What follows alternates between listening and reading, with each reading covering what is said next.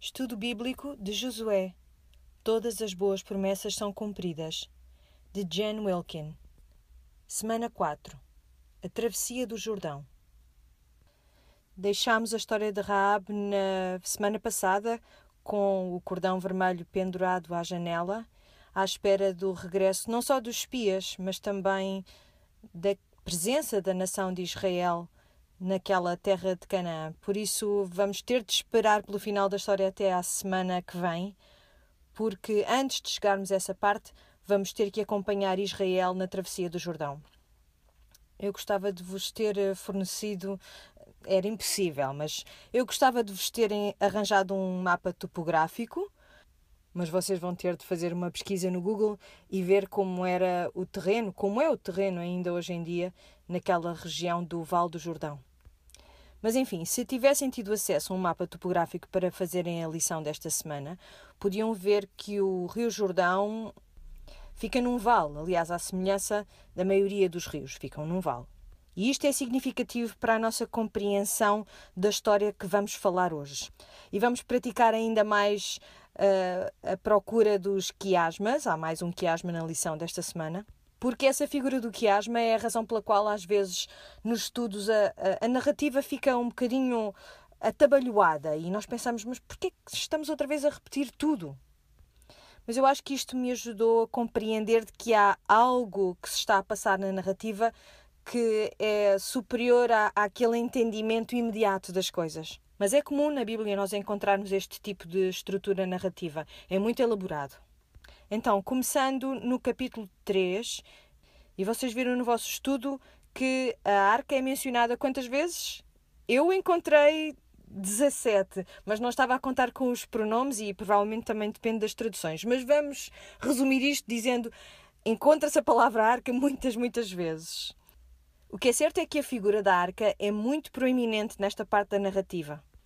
E nós hoje vamos debruçar-nos nos porquês. Porquê que é esta, este ênfase tão grande na palavra arca? Então vamos ao capítulo 3, versículo 1. Josué levantou-se de madrugada e, partindo de Sitim com todos os israelitas, chegaram ao Jordão e ficaram ali antes de atravessá-lo. E aqui é que era importante nós termos acesso ao tal mapa topográfico para percebermos a posição do povo de Israel nesta altura. Continuando, no versículo 2: E sucedeu, ao fim de três dias, que os oficiais passaram pelo meio do acampamento e ordenaram ao povo: Quando virdes a arca da aliança do Senhor, vosso Deus, sendo levada pelos sacerdotes levitas, partireis do vosso lugar e a seguireis. E depois acrescenta no versículo 4, há aqui um pormenor: Contudo, conservai entre vós e ela uma distância de dois mil côvados, e não vos aproximeis dela. Assim sabereis o caminho pelo qual haveis de ir, porque por esse caminho nunca passastes.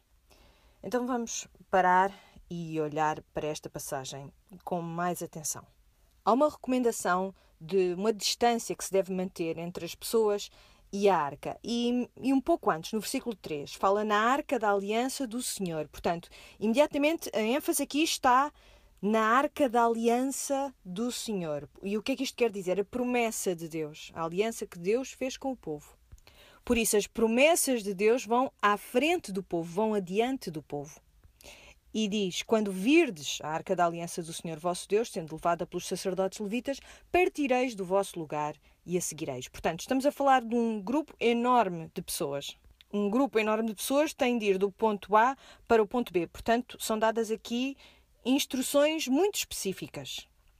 No vosso trabalho de casa, eu pedi para vocês uh, irem procurar a resposta à pergunta qual é a distância que corresponde hoje em dia aos 2 mil côvados. E provavelmente todas encontraram. São 10 estádios de futebol, ou seja, são 900 metros, quase um quilómetro.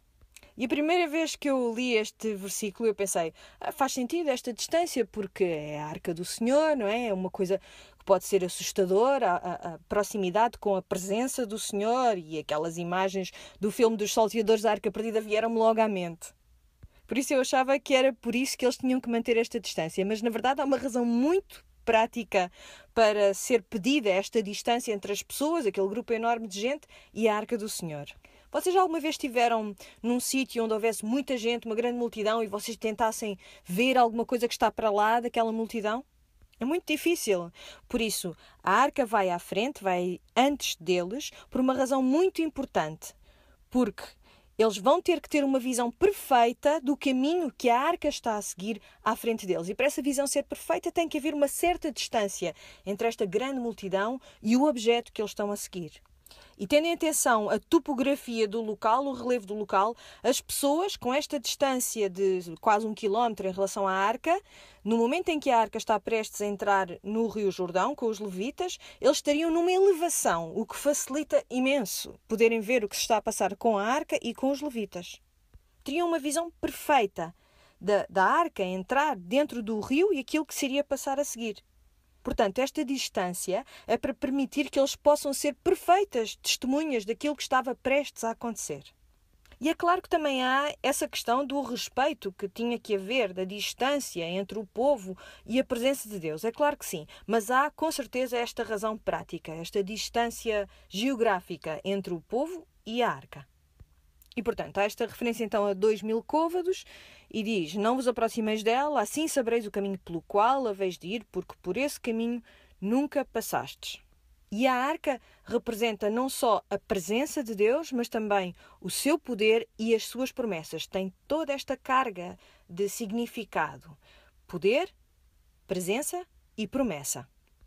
Daí eu ter-vos pedido no estudo desta semana que identificassem os diferentes títulos que são usados para denominar esta arca. E esta imagem da arca a ir adiante do povo, isto é, é muito importante para nós. Para melhor percebermos isto, vamos ao capítulo 5 do livro de João e vemos Jesus a dizer-nos como devemos responder ao Pai. Então, vamos ver aqui João capítulo 5, versículo 19. Mas Jesus respondeu e disse-lhes: Na verdade, na verdade vos digo que o filho por si mesmo não pode fazer coisa alguma se não o vir fazer ao Pai, porque tudo quanto ele faz, o filho o faz igualmente. Porque o Pai ama o filho e mostra-lhe tudo o que ele faz, e ele lhe mostrará maiores obras do que estas, para que vos maravilheis. Então, aqui vemos Jesus a retratar a realidade daquilo que é visto muito tempo antes no livro de Josué, aquilo que é narrado no livro de Josué que nós estamos a estudar esta semana. Que o Senhor vai adiante deles para lhes mostrar o caminho que eles devem seguir. E esta também é a nossa realidade. Quando nós entramos numa área difícil, numa área em que há obstáculos que têm de ser ultrapassados, é importantíssimo que tenhamos esta imagem de Deus a ir adiante de nós, a ir antes de mim. E assim eu posso ver de que maneira é que eu devo ir, por onde eu devo ir. E é muito importante nós lembrarmos desta instrução, porque para onde é que nós nos voltamos quando precisamos da direção de Deus? Quando precisamos de ver Deus a mostrar-se no seu poder, a cumprir a sua promessa, as promessas que nos fez? É para aqui, é para aqui, para a Bíblia, mas é, é tão importante para nós termos esta visão que compreende não só o Novo Testamento, mas também o Novo e a maneira como ambos se articulam, para que possamos entender o que é isso do poder, das promessas, da presença do Senhor. Precisamos ter a imagem toda da Escritura, não só de alguns versículos que nos possam ajudar neste ou naquele momento. Então vamos retomar a leitura. Vamos ao versículo 5 do capítulo 3 de Josué.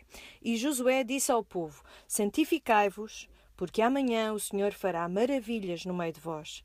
E Josué falou aos sacerdotes: Levantai a arca da aliança e passai adiante do povo. Eles levantaram a arca da aliança e foram andando adiante do povo.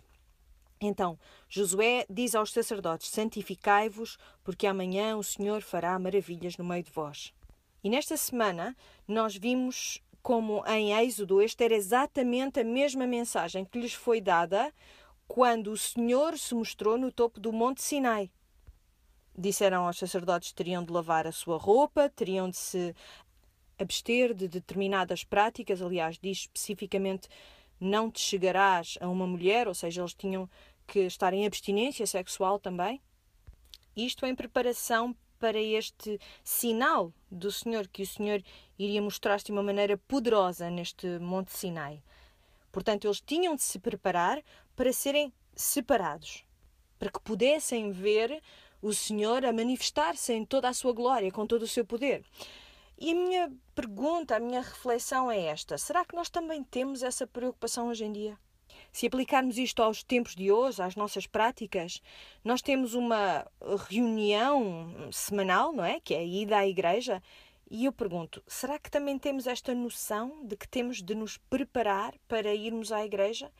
Que tem de haver uma santificação para podermos ver o poder do Senhor exatamente como Ele se quer mostrar a nós? Porque eu acho que há aqui um princípio que talvez fosse bom Aliás, tenho a certeza que seria uma coisa boa se nós nos lembrássemos deste princípio e o aplicássemos à nossa vida de agora. Será que eu busco modos de me purificar antes de entrar na casa do Senhor?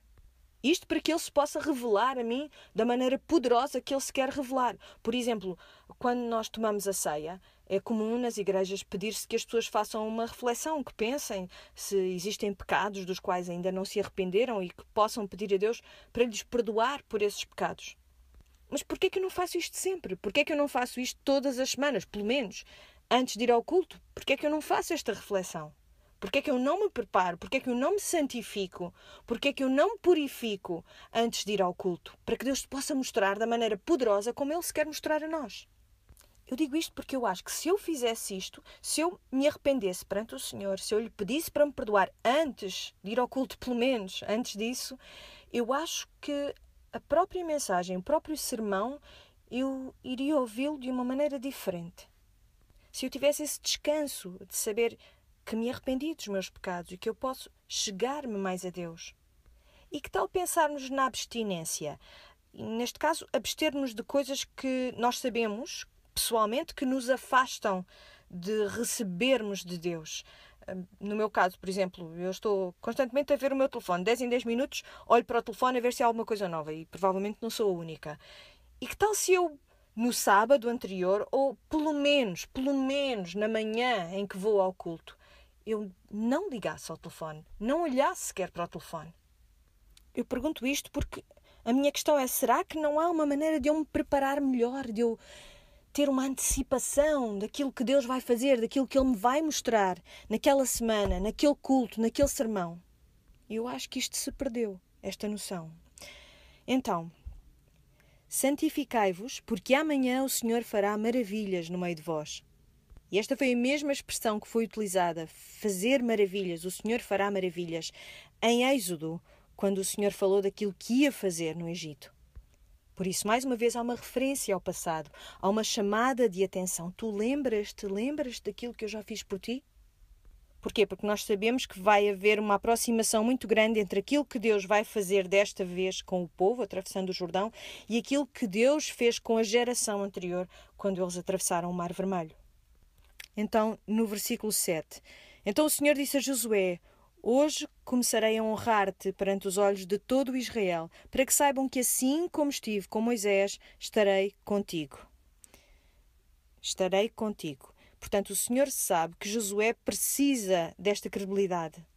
E se vocês tiveram oportunidades ao longo da vossa vida, e tiveram com certeza, de seguir alguém, lembram-se de como é difícil nós seguirmos alguém em quem não confiamos, uh, quem não damos honra, é mesmo muito difícil, mas muitas vezes nem sequer temos opção. Por exemplo, se trata do vosso patrão, mas temos que seguir a direção daquela pessoa porque é a única opção que existe. Será que não era muito melhor para esta nação de Israel para também começar a ver Josué debaixo desta luz? Como aquele que estava a fazer aquilo que o Senhor lhe mandava fazer como um verdadeiro líder. Portanto, era muito mais fácil para a nação de Israel seguir Josué depois disto, se visse uh, a manifestar-se esse favor de Deus em Josué. Vamos ler o versículo 8. Tu, pois, ordenarás aos sacerdotes que levam a arca do concerto, dizendo: Quando vierdes até à borda das águas do Jordão, parareis no Jordão.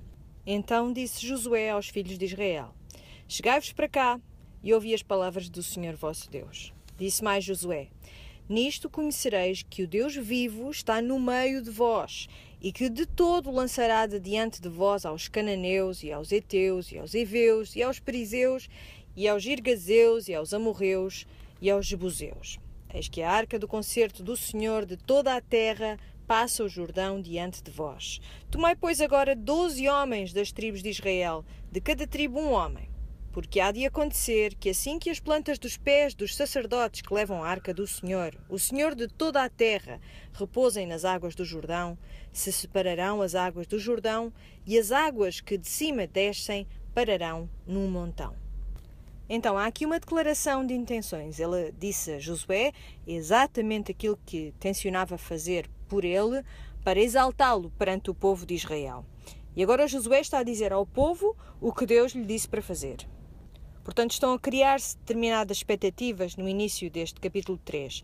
E se repararem no versículo 9, e se repararem no versículo 9, diz: Então disse Josué aos filhos de Israel: Chegai-vos para cá e ouvi as palavras do Senhor vosso Deus. Portanto, eles, ele pede-lhes para chegarem perto dele para ouvirem aquilo que Deus os manda fazer.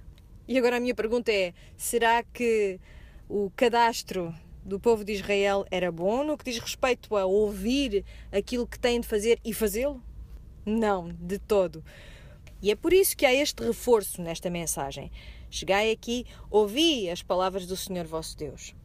E Josué diz-lhes mais: Nisto conhecereis que o Deus vivo está no meio de vós e que de todo lançará de diante de vós aos cananeus, aos heteus, por aí afora. E é muito importante esta ênfase que Josué põe neste Deus vivo que está no meio de vós, porque este Deus contrasta com os deuses que estes outros povos, os cananeus, os heveus, os perizeus, têm. Não são deuses vivos, são deuses mortos. São deuses de pedra e de madeira. São ídolos. Não, não são verdadeiros. E por isso ele está a chamar-lhes a atenção para isto. Este é o Deus que vocês adoram, o Deus vivo. E lembram-se na semana passada, quando falámos de Raab, que nós dissemos que ela era uma melhor judia do que os judeus? É, é disto que se trata, porque Raab já sabia que era isto que o Deus de Israel iria fazer, que de todo lançaria de diante deles uh, os cananeus, os heteus, todos os, estes outros povos. Portanto, Raab já sabia isto.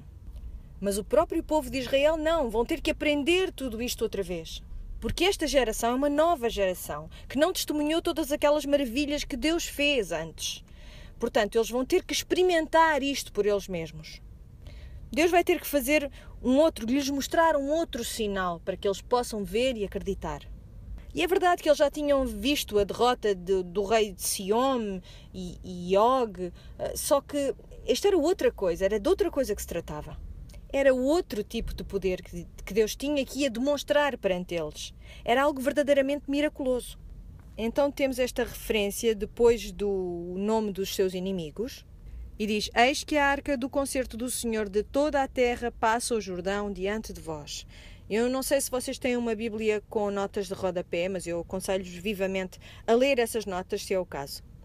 Porque podem, eu sei que muitas vezes eu tenho-vos pedido para não fazer, mas podem fazê-lo.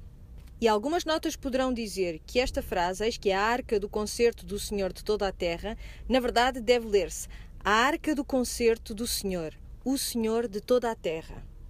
Ou por outra, entendam que esta arca é o próprio Deus que vai adiante de vós. Não é só uma caixa que contém os Dez Mandamentos. É o próprio Senhor. É o Senhor que vai adiante de vós. Ah, e depois não é só o Senhor que vai adiante de vós, é o Senhor de toda a terra. E se Ele é o Senhor de toda a terra, então toda a terra é dele, e portanto os rios, as montanhas, é tudo dele. E depois diz: Tomai, pois, agora doze homens das tribos de Israel, de cada tribo um homem. E na verdade, no resto do capítulo, não voltamos a falar nestes doze homens das tribos de Israel. É uma espécie de um teaser daquilo que ainda vai acontecer. E os sacerdotes? Algum de vocês gostava de ser um destes sacerdotes? Porque pensem bem, estes são as pessoas, eles são as pessoas que vão ter que ir mesmo para dentro do rio, fisicamente estar lá com os pés dentro do rio. E isto pode dar-nos uma imagem daquilo que deve ser a nossa obediência, porque para mim, estes sacerdotes estavam aterrorizados. Eles provavelmente estavam a pensar, então se eu me enganar naquilo que tenho de fazer e depois aquilo que é suposto acontecer já não acontece? Ainda por cima, sabendo que todo o povo está lá no topo do monte a ver o, o que cada um destes sacerdotes estava a fazer. Está toda a gente de olhos postos nestes sacerdotes. Para além disso, estavam aterrorizados também por outras razões de que já vamos falar mais adiante.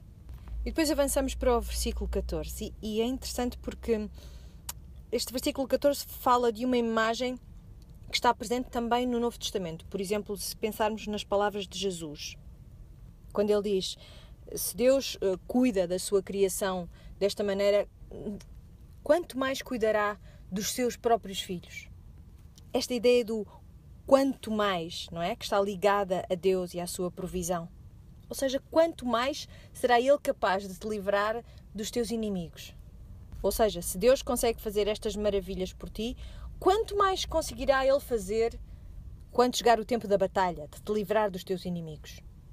Então, versículo 14: Quando o povo partiu das suas tendas para atravessar o Jordão, os sacerdotes foram levando a arca da aliança diante do povo.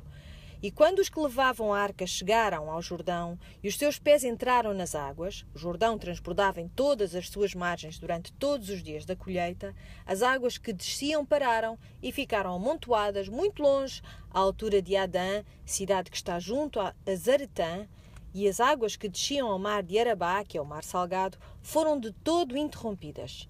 Então o povo passou bem em frente de Jericó. Os sacerdotes que levavam a arca da aliança do Senhor pararam em seco no meio do Jordão, e todo o Israel fez a travessia a pé enxuto, até que todo o povo acabou de atravessar o Jordão.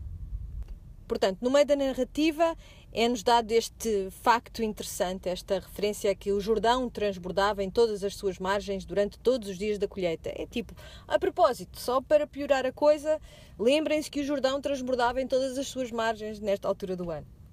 Portanto, basicamente, uh, estão a dizer-nos que este milagre ainda é maior do que aquele que possamos pensar à partida.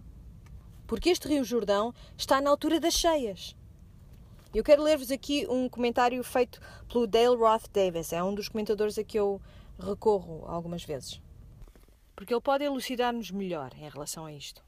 O Rio Jordão corre por um vale, um vale de clivagem muito pronunciado e diz: As margens do Rio Jordão, que corre desde o Mar da Galileia até ao Mar Salgado, variam em largura algures entre os 4,5 km e os 21 km. E a parte mais plana deste vale, por onde o rio corre, que é a parte que costuma inundar, varia em largura, algures entre os quase 200 metros e o quilómetro e 600 de largura. E esta planície estava cheia de arbustos, de áreas em que a vegetação era muito espessa, muito densa, difícil de atravessar. Portanto, a principal dificuldade nesta área mais plana não era propriamente o rio, mas todos estes arbustos que estavam no caminho, que faziam parte deste leito do rio. Depois havia o próprio canal em que o rio corria, que, se for pelo menos semelhante ao século XIX, teria uma largura aproximada de entre os 27 e os 30 metros. A profundidade podia variar entre os 90 centímetros e quase 3 metros. A corrente era muito forte por causa da queda da elevação de uma parte mais alta do rio para esta planície. Era uma queda de cerca de 12 metros por cada quilómetro ponto 6, embora a média fosse de praticamente 3 metros por cada quilómetro ponto 6. E isto quer dizer que o rio que estes israelitas enfrentaram nesta altura não era assim uma, um amontoado de águas plácidas, mas uma torrente muito violenta, muito forte, com mais de um quilómetro e meio de largura e coberta com vegetação espessa e difícil de atravessar. Ora bem, então isto traça aqui uma imagem bem diferente da imagem que eu tinha anteriormente sobre este milagre. Para mim, na minha cabeça, esta imagem é uma imagem muito parecida com a que provavelmente a geração anterior tinha tido quando se chegou mais perto do Mar Vermelho. Eles vão ter de atravessar estas águas traiçoeiras para poderem chegar ao outro lado. Mas e porquê? Porquê que, porquê que Deus esperou por esta altura do ano em que, que se estava nas cheias, não é? Para trazer o povo de Israel, para o fazer atravessar o Jordão na altura pior do ano. Numa altura em que seria um terror alguém chegar-se ao rio com a intenção de o atravessar a pé. Vocês não acham que é isto que acontece tantas vezes na nossa vida? Que o Senhor é tão fiel que nos leva a um ponto em que nós não temos para onde nos virar. A situação é desesperada, ao ponto de nós termos mesmo de nos virar para Ele, para Ele se poder mostrar forte e poderoso como Ele é. para nos fazer atravessar. Portanto, aquilo que era suposto acontecer, aconteceu de facto. Porque no início do capítulo, Deus deu o aviso a Josué, disse-lhe exatamente aquilo que ia acontecer. E agora vemos aqui entre os versículos 14 e 17 que esses acontecimentos se confirmam. E vamos ver este padrão muitas e muitas vezes. E porquê? Porque é assim que a Bíblia fala conosco. É assim que o Senhor faz o seu trabalho. Pensem, por exemplo, em Gênesis 1, quando Deus diz: faça-se luz. E fez-se luz. E o Senhor disse que as águas se encham de criaturas vivas. E assim aconteceu. E Deus disse, e aconteceu. E Deus disse, e aconteceu. E Deus disse, e aconteceu. Porquê? Porque tudo aquilo que Deus diz vai acontecer da maneira que Ele diz que vai acontecer. E nós somos lembrados deste facto vez após outra nas Escrituras. Deus disse e assim se fez. Deus disse e assim aconteceu. E é isso que estamos a ver hoje, aqui, novamente. E assim entramos no capítulo 4, em que se faz um cômputo novamente daquilo que aconteceu. E eu não sei se este relato foi confuso para vós. Para mim foi um pouco.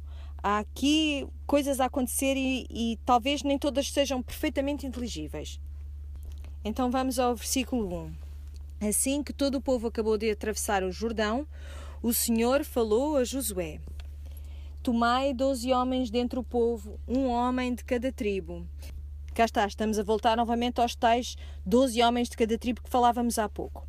E ordenai-lhes, do meio do Jordão, do lugar onde pararam os pés dos sacerdotes, tirai dali doze pedras, levai-as convosco para o outro lado e colocai-as no lugar em que haveis de passar esta noite.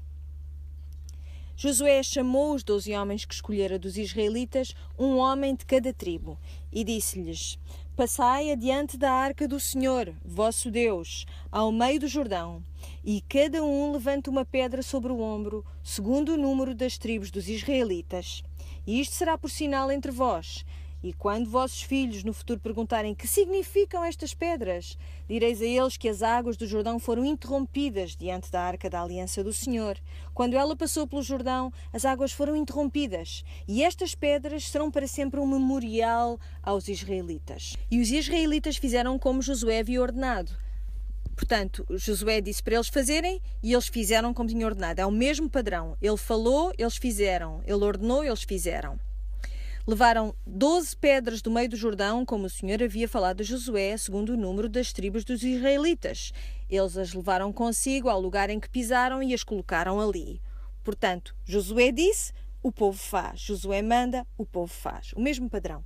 Portanto, isto é uma imagem de obediência que é muito forte, muito presente também neste capítulo e escolheram 12 homens, um de cada tribo. Porquê? Para representarem cada uma das tribos, para que cada tribo fosse responsabilizada por aquilo que o seu representante tinha visto neste dia acontecer.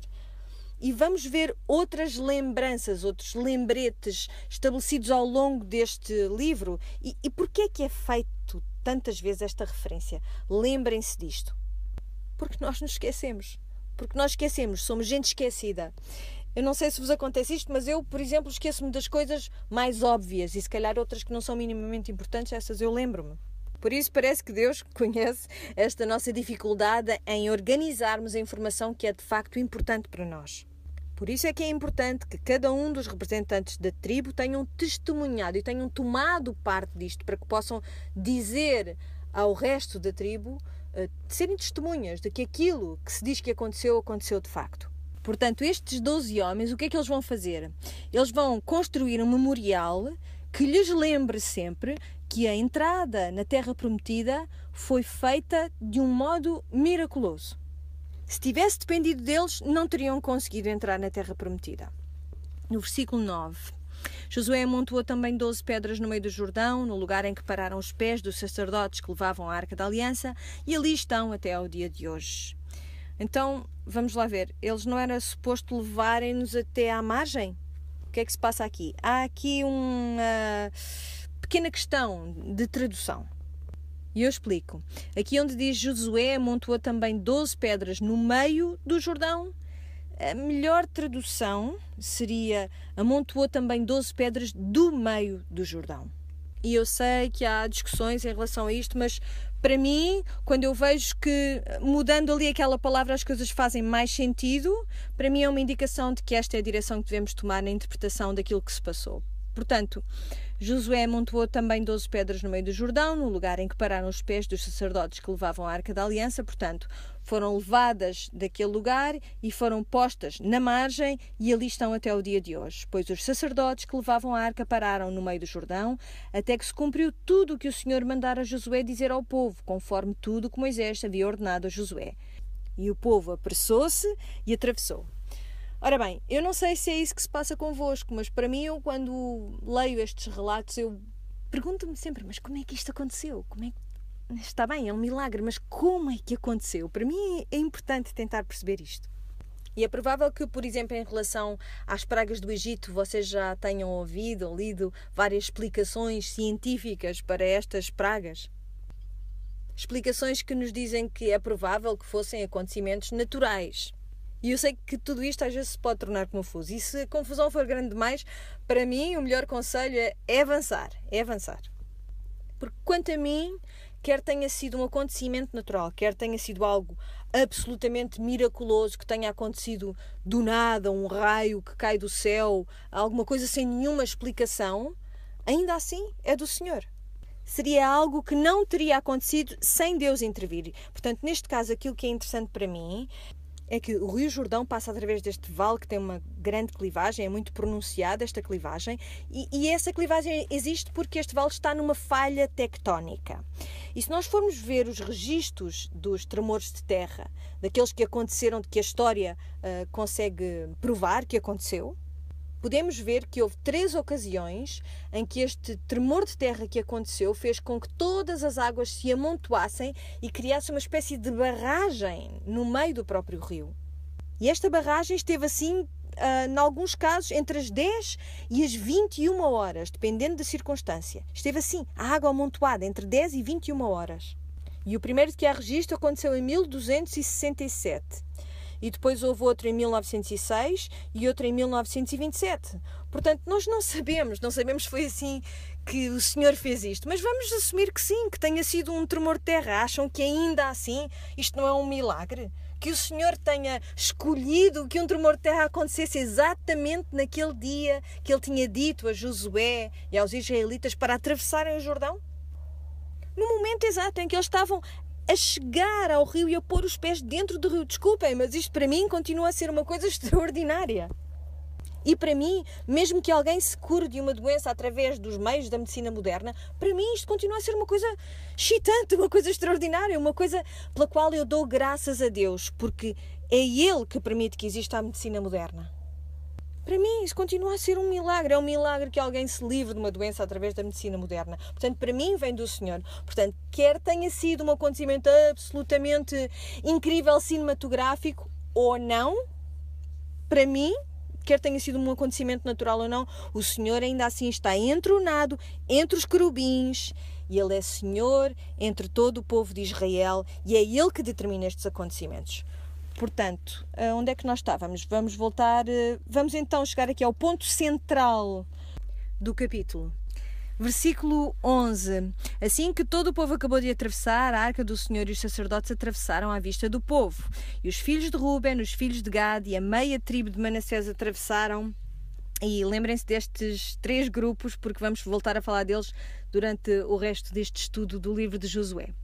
E diz então: atravessaram armados adiante dos demais israelitas, como Moisés lhes havia dito. Portanto, mais uma referência à obediência que estes israelitas estavam a mostrar perante as indicações que Moisés já tinha dado. Versículo 13: Por volta de 40 mil homens prontos para a guerra passaram diante do Senhor, rumo às planícies de Jericó. 14. Naquele dia o Senhor honrou Josué aos olhos de todo Israel e eles o respeitaram como haviam respeitado Moisés por todos os dias da sua vida. Perceberam aquilo que acabou de acontecer? Novamente a mesma coisa. No início do capítulo 3 tinha-se falado sobre o Senhor honrar a Josué aos olhos de todo Israel e aqui voltou esse assunto. O Senhor tinha prometido a Josué e aqui vemos que isto está a acontecer. Portanto, vemos um novo quiasma aqui no capítulo 4. Por isso, agora as pessoas sabem com toda a certeza que Josué é um líder escolhido por Deus para eles e que estão dispostos a avançar com eles numa relação de expectativa e de confiança. No versículo 15, depois o Senhor falou a Josué: dá ordem aos sacerdotes que levam a arca do testemunho que saiam do Jordão. De modo que Josué deu esta ordem aos sacerdotes: saí do Jordão. E aconteceu que, quando os sacerdotes que levavam a arca da aliança do Senhor saíram do meio do Jordão e as plantas dos seus pés pisaram em terra seca, as águas do Jordão voltaram ao seu lugar e transbordaram em todas as suas margens, como antes. Então o povo saiu do Jordão no dia 10 do primeiro mês, versículo 19, e acampou em Gilgal, ao oriente de Jericó. E em Gilgal, Josué levantou as doze pedras que haviam tirado do Jordão e falou aos israelitas: No futuro, quando os vossos filhos perguntarem aos seus pais que significam estas pedras, contareis a vossos filhos, dizendo: Israel atravessou este Jordão a pé enxuto. Porque o Senhor, vosso Deus, fez secar as águas do Jordão diante de vós, até que atravessasseis, assim como fez ao Mar Vermelho, ao qual fez secar perante nós, até que o atravessássemos, para que todos os povos da terra saibam que a mão do Senhor é forte, a fim de que também temais o Senhor, vosso Deus, para sempre. Ouviram isto? Ouviram esta ênfase que é dada em vós, em vossos? Este é o Senhor vosso Deus. É o mesmo Deus que fez abrir o Mar Vermelho para as pessoas que vieram antes de vós, para a geração antes de vós. E este é o mesmo Deus que fez abrir as águas do Jordão para vós. Ele é o mesmo Deus. Ele é o mesmo Deus. Ele é o mesmo Deus. E esta é uma mensagem muito boa para mim e para ti, para que possamos perceber porquê. Porque no Novo Testamento nós vemos Jesus quando entra dentro do Rio Jordão para ser batizado. Acham que isto é uma coincidência? Hum, não me parece. Porque ele é o mesmo Deus. Ele é o mesmo Deus. Ele é o mesmo Deus. Abrindo mais mais uma vez as águas do julgamento a nosso favor, indo adiante de nós. E aqui há uma, uma referência temporal que é possível que vos tenha escapado. Diz assim no versículo 19: o povo saiu do Jordão no dia 10 do primeiro mês. O dia 10 do mês primeiro era o dia em que o cordeiro para a Páscoa tinha de ser escolhido. Lembram-se em Êxodo? Portanto, o início da redenção do povo de Israel marca também o início da sua conclusão. E lembram-se do que diz no Novo Testamento? Vós começou a boa obra, a aperfeiçoará até o dia da vinda de Cristo Jesus? E aqui vemos uma imagem no Antigo Testamento disto mesmo: o Senhor que começou a boa obra a completará. Aquilo que Deus começou, Deus vai terminar. E eu penso que há aqui lugar para uma reflexão, que é os milagres do Senhor não acontecem de um modo normativo, ou seja, há muito quem esteja disposto a dizer-vos ai, o Senhor vai fazer um milagre nesta área, o Senhor vai trazer livramento nesta, neste sentido, neste dia, neste momento, nesta ocasião. Mas eu acho que só pelo facto de mandarem aos israelitas fazerem ali um memorial diz-nos que o Senhor é que escolhe o momento. Que Ele é que o determina e não é uma coisa normativa. É por isso que é bom para nós termos um memorial, para nos lembrar constantemente daquilo que aconteceu. Foi isto que aconteceu. E não quer dizer que o Senhor vá fazer da mesma maneira novamente, mas foi isto que aconteceu. Por isso, estas 12 pedras estão amontoadas neste memorial. E eu perguntei no estudo desta semana se vocês conseguiam identificar-se com isto, se havia algum tipo de memorial que também conseguissem construir com momentos importantes da vossa vida, em que tivessem visto o, algo a acontecer que fosse digno de ser lembrado. É provável que muita gente tenha respondido à aliança ou se calhar houve referências a sítios onde alguma coisa especial aconteceu. E eu posso partilhar uma memória pessoal que é importante para mim. Nós fizemos uma visita a Washington, eh, ao memorial de Lincoln, do presidente Lincoln, e a minha filha, na altura, estava a estudar exatamente o movimento das liberdades cívicas nos Estados Unidos. E, e neste memorial havia uma novidade. Tinha-se escavado na pedra o sítio exato em que Martin Luther King Jr. tinha feito aquele famoso discurso uh, I have a dream, eu tenho um sonho. e, e escavaram essa depressão na pedra para que as pessoas se lembrassem daquilo que tinha acontecido. Porque eu, quando comecei a estudar mais a fundo este assunto, apercebi-me que de facto eu sou muito branca porque não tinha noção daquilo que tinha acontecido e das grandes batalhas e lutas, uh, das grandes conquistas que o povo africano conseguiu nessa altura. Uh, para mim foi uma grande lição perceber que havia um sonho, que havia um desejo e que este povo que tinha estado também debaixo de escravidão, é certo, não era uma escravidão tão grave, tão profunda, tão óbvia como aquela que tinha acontecido antes da Guerra Civil, mas ainda assim era escravidão. E esse povo viu o livramento dessa escravidão. E a razão para esse memorial e para outros é que a nossa memória é curta demais, nós tendemos a esquecer com muita facilidade. Mas não podemos esquecer, não podemos esquecer-nos daquilo que aconteceu na Segunda Guerra Mundial, na Primeira Guerra Mundial, e é por isso que as pessoas têm museus para lhes lembrar daquilo que aconteceu antes, dos acontecimentos que marcaram um povo, uma história. E porquê? Porque nós podemos aprender pelo passado, podemos deixar que esse passado forme a maneira como nós vivemos agora. E é isso que nós vemos aqui. Estas 12 pedras marcam este feito do Senhor, aquilo que Deus fez trazendo este povo não só do Egito, mas também através do Jordão, livrando-os da escravidão e trazendo-os até à terra prometida. E é por isso que há esta ênfase nestes pronomes, o vosso Senhor, até vós. Eh, e Ele é o vosso Deus. É o Deus de Abraão, Isaac e Jacó, mas é o vosso Deus, é o meu Deus. E nós devemos honrá-lo de uma maneira reverencial, do modo que como Raab já fazia. Porque ao fim e ao cabo aqui estamos a ver como este povo passou de escravo a herdeiro. Passaram de escravos a herdeiros. E o Senhor é fiel para completar aquilo que ele começou. Então estão finalmente na Terra Prometida e vamos ver o que é que vai acontecer agora que chegaram à Terra Prometida. A primeira coisa que acontece, capítulo 5, versículo 1. Quando todos os reis dos amorreus que estavam a oeste do Jordão e todos os reis dos cananeus que estavam ao lado do mar ouviram que o Senhor havia secado as águas do Jordão perante os israelitas até que o atravessassem, o coração deles se derreteu de medo, até ficarem sem ânimo por causa dos israelitas. Então, mais uma vez, estamos a ver os pagãos a terem medo do Senhor e com razão. Infelizmente, isso não vai gerar a resposta apropriada. É claro que não. No versículo 2: Naquele tempo, o Senhor disse a Josué: Faz facas de pedra e circuncida os israelitas uma segunda vez. Espera lá. Não, não é possível fazer isto duas vezes à mesma pessoa. Havia uma geração que tinha andado a vaguear pelo deserto e havia a geração que nasceu no deserto. E essa geração que já nasceu no deserto, esses não tinham sido circuncidados. E, e a, a, Escritura não nos dá uma razão muito precisa para não terem circuncidado os seus filhos. Há quem diga que pode ter sido porque a circuncisão era o sinal visível da promessa de Deus e eles não estavam debaixo da promessa na condição em que estavam no deserto. Eles estavam a vaguear, estavam em desobediência. É como se estivessem afastados do favor de Deus e não podiam ser circuncidados. Então aqui o que o Senhor está a dizer é que esse tempo já acabou e agora é a hora de serem circuncidados. E no versículo 3 diz: Então Josué fez facas de pedra e circuncidou os israelitas em Gibeat Aralote.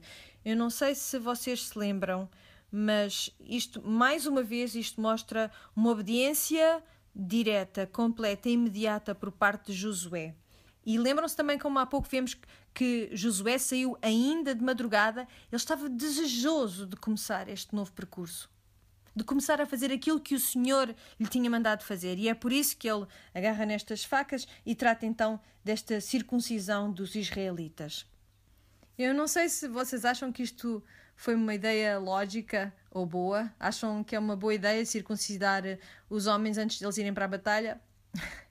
Não. Definitivamente não. Não é uma boa ideia ter gente a convalescer antes de entrar na batalha. Não sei se vocês se lembram da história de Dina. A Dina era filha de Jacó. E Dina foi violada, foi levada à força por um dos príncipes, o príncipe Siquém. E ele apaixona-se por ela e quer ficar com ela.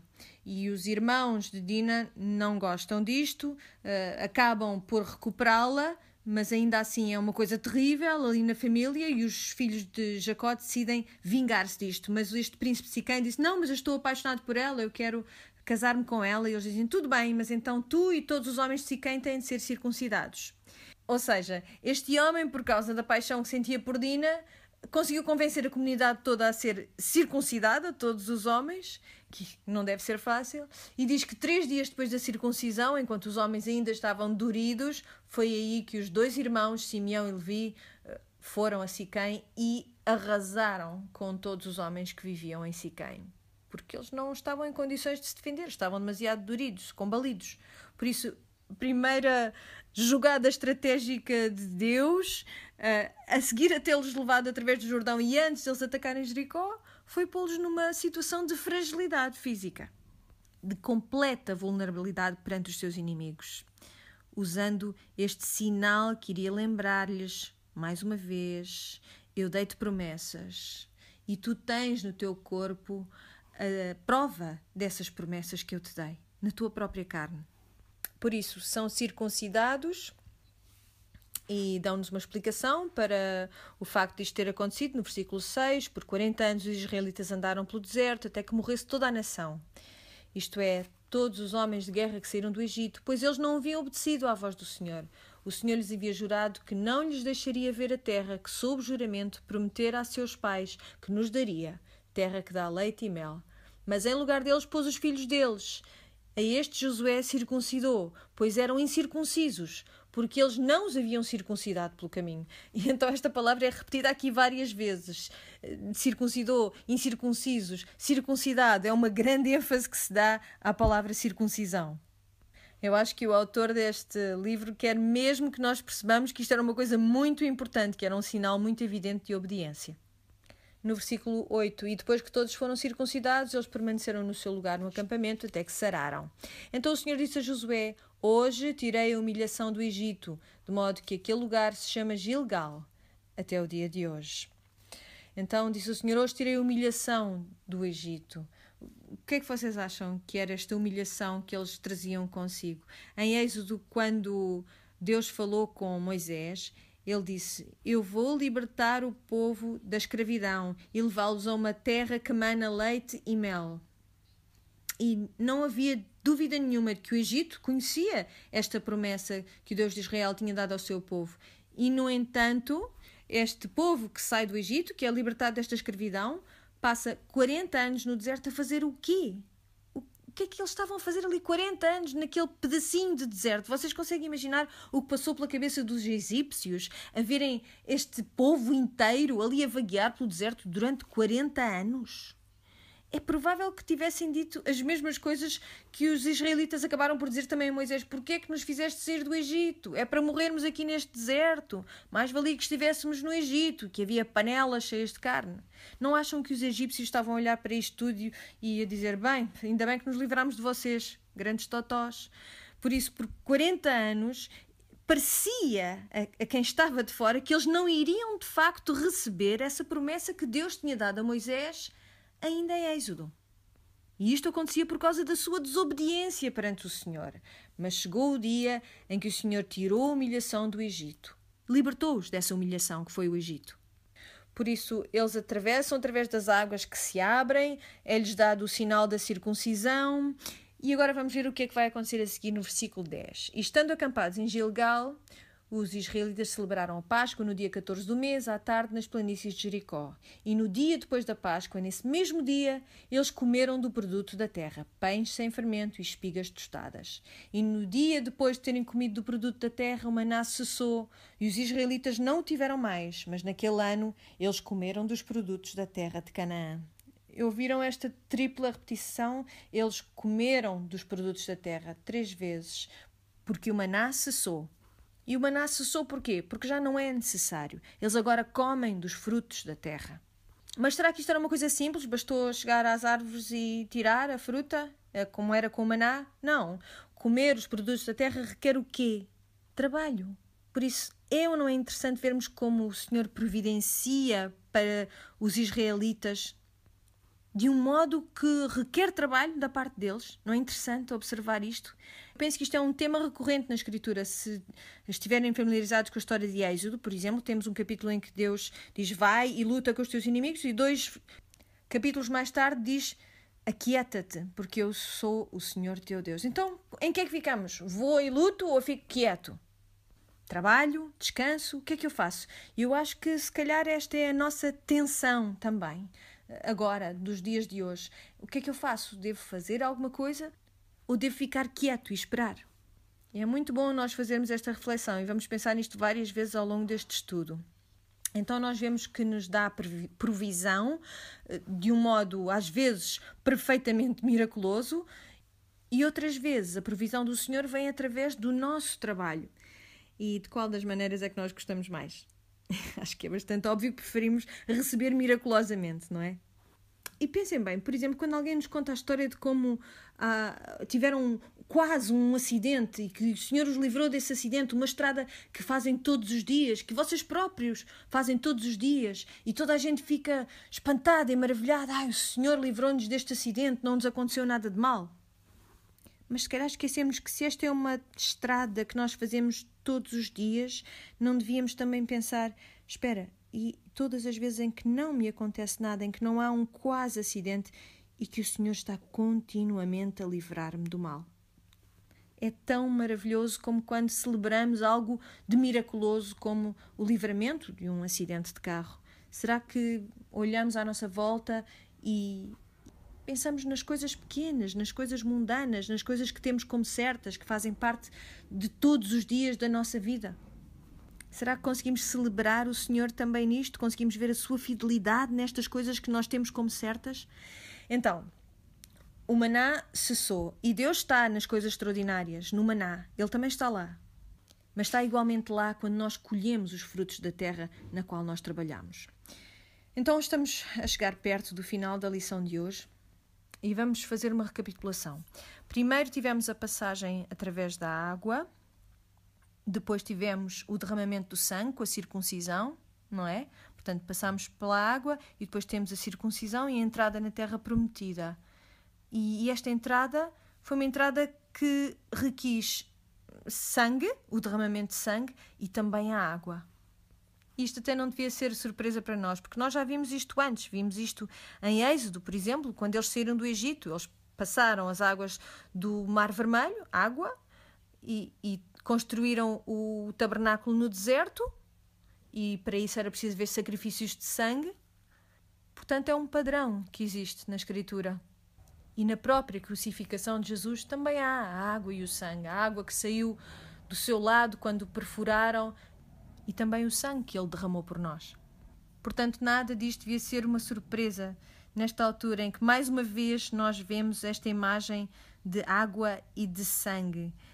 E já agora, lembrem-se dos dois mandamentos, das duas ordenanças que nós seguimos hoje em dia na maior parte das igrejas reformadas, que são o quê? O batismo e a ceia do Senhor, a água e algo que simboliza o sangue do Senhor Jesus. Estas duas coisas, o sangue pela remissão dos pecados, a água pela lavagem contínua que nós podemos ter, o sangue da salvação, a água da nossa santificação. Mais uma vez, estas imagens estão entretecidas na nova tela que é a nação de Israel. Vemos que o povo passa da desobediência até à terra, que é a sua herança. Um lugar em que a obediência lhes foi ordenada e que também são capacitados para obedecer assim. Um lugar em que eles podem seguir este líder que já foi validado pelo Senhor, alguém que eles podem seguir com confiança. Vamos falar outra vez do batismo de Jesus, porque lembram-se lembram-se qual era o objetivo desta história? Deus ia abrir as águas para que toda a gente soubesse o quê? Que tu, Josué, és o seu líder, que foste tu quem eu escolhi para seres o sucessor de Moisés. Lembram-se do batismo de Jesus, quando Jesus entra nas águas do Jordão e sai novamente, e quando ele sai, o que é que acontece? Há uma pomba que aparece, ou pelo menos algo que parece uma pomba, e ouve-se a voz audível do Senhor, Deus Pai, que diz: Este é o meu filho. Este é o líder que vocês têm de seguir. Moisés apontava para ele, Josué apontava para ele. Este é aquele por quem vocês esperavam, aqui mesmo, dentro do Jordão. Por isso, todos estes anos mais tarde, vemos Israel a chegar à Terra Prometida e já podemos ouvir estes sussurros daquilo que Jesus iria fazer por nós. Então, ao longo da semana, eu quero que vocês pensem de que é que precisam de se lembrar. Que lembrança é que tu tens de ter? De que coisa é que tu não te podes esquecer? Em que é que tu deves reparar e lembrar? Há alguma coisa no teu passado a que possas recorrer? Momentos em que tu possas dizer aqui o Senhor foi miraculoso e foi fiel? Naqueles dias em que o Senhor parece não ouvir, parece não ver, nesses dias tu podes olhar para trás, para esse outro momento no teu passado em que o Senhor foi fiel e te ouviu e que saibas que mesmo que o teu coração e que a tua carne seja fraca, tu possas saber que Deus está lá. Eu quero que tu penses como é que tu vais garantir que não te vais esquecer desses momentos. Como é que tu podes fazer para os guardar na tua memória? E depois, em segundo lugar, quão ciente estás tu de que este Deus que foi adiante dos israelitas, que abriu o Mar Vermelho, que abriu as águas do Jordão, que fez todos estes milagres de Êxodo e de Josué, quão ciente estás tu de que este Deus que foi adiante do seu povo, consciente estás tu de que o Deus que foi batizado no Jordão e foi adiante do seu povo para poder ele mesmo suportar a ira de Deus, quão ciente estás tu que esse Deus é o mesmo Deus. Por isso, tu és Raab ou és um dos israelitas? Tu sabes que Deus é este que tu serves ou ainda estás à espera de ver eh, uma coisa melhor, uma coisa mais impressionante, uma coisa que te convença mais? Um milagre. Se calhar achas que só precisas de mais um sinal. Jesus tinha algo a dizer a essas pessoas. Ele disse: Uma geração má e perversa pede um sinal. Procura o Senhor nessas coisas comezinhas, cotidianas, nessas coisas que tu tomas como certas. E quando Ele fizer o um milagre, lembra-te, lembra-te, lembra-te. Vamos orar. Pai do céu, nós agradecemos-te por esta imagem tão bela de nova vida através da água e do sangue. Nós confessamos-te, Senhor, que esta é a nossa história e nós queremos ser aqueles que lembram. Nós oramos, Senhor, para que cada vez que nós testemunhamos um batismo de alguém, ou de cada vez que nós tomamos a ceia do Senhor, nós saibamos que assim como esta geração de Israel nasceu da água e do sangue, assim também nós nascemos da água e do sangue. E que tu nos ofereces o descanso. E nós te agradecemos pelos milhares de vezes em que tu nos sustentaste e nos guardaste nos momentos normais e mundanos da vida. Certamente tu és o Senhor do céu e da terra, que nós te possamos adorar enquanto tal. No nome de Jesus. Amém.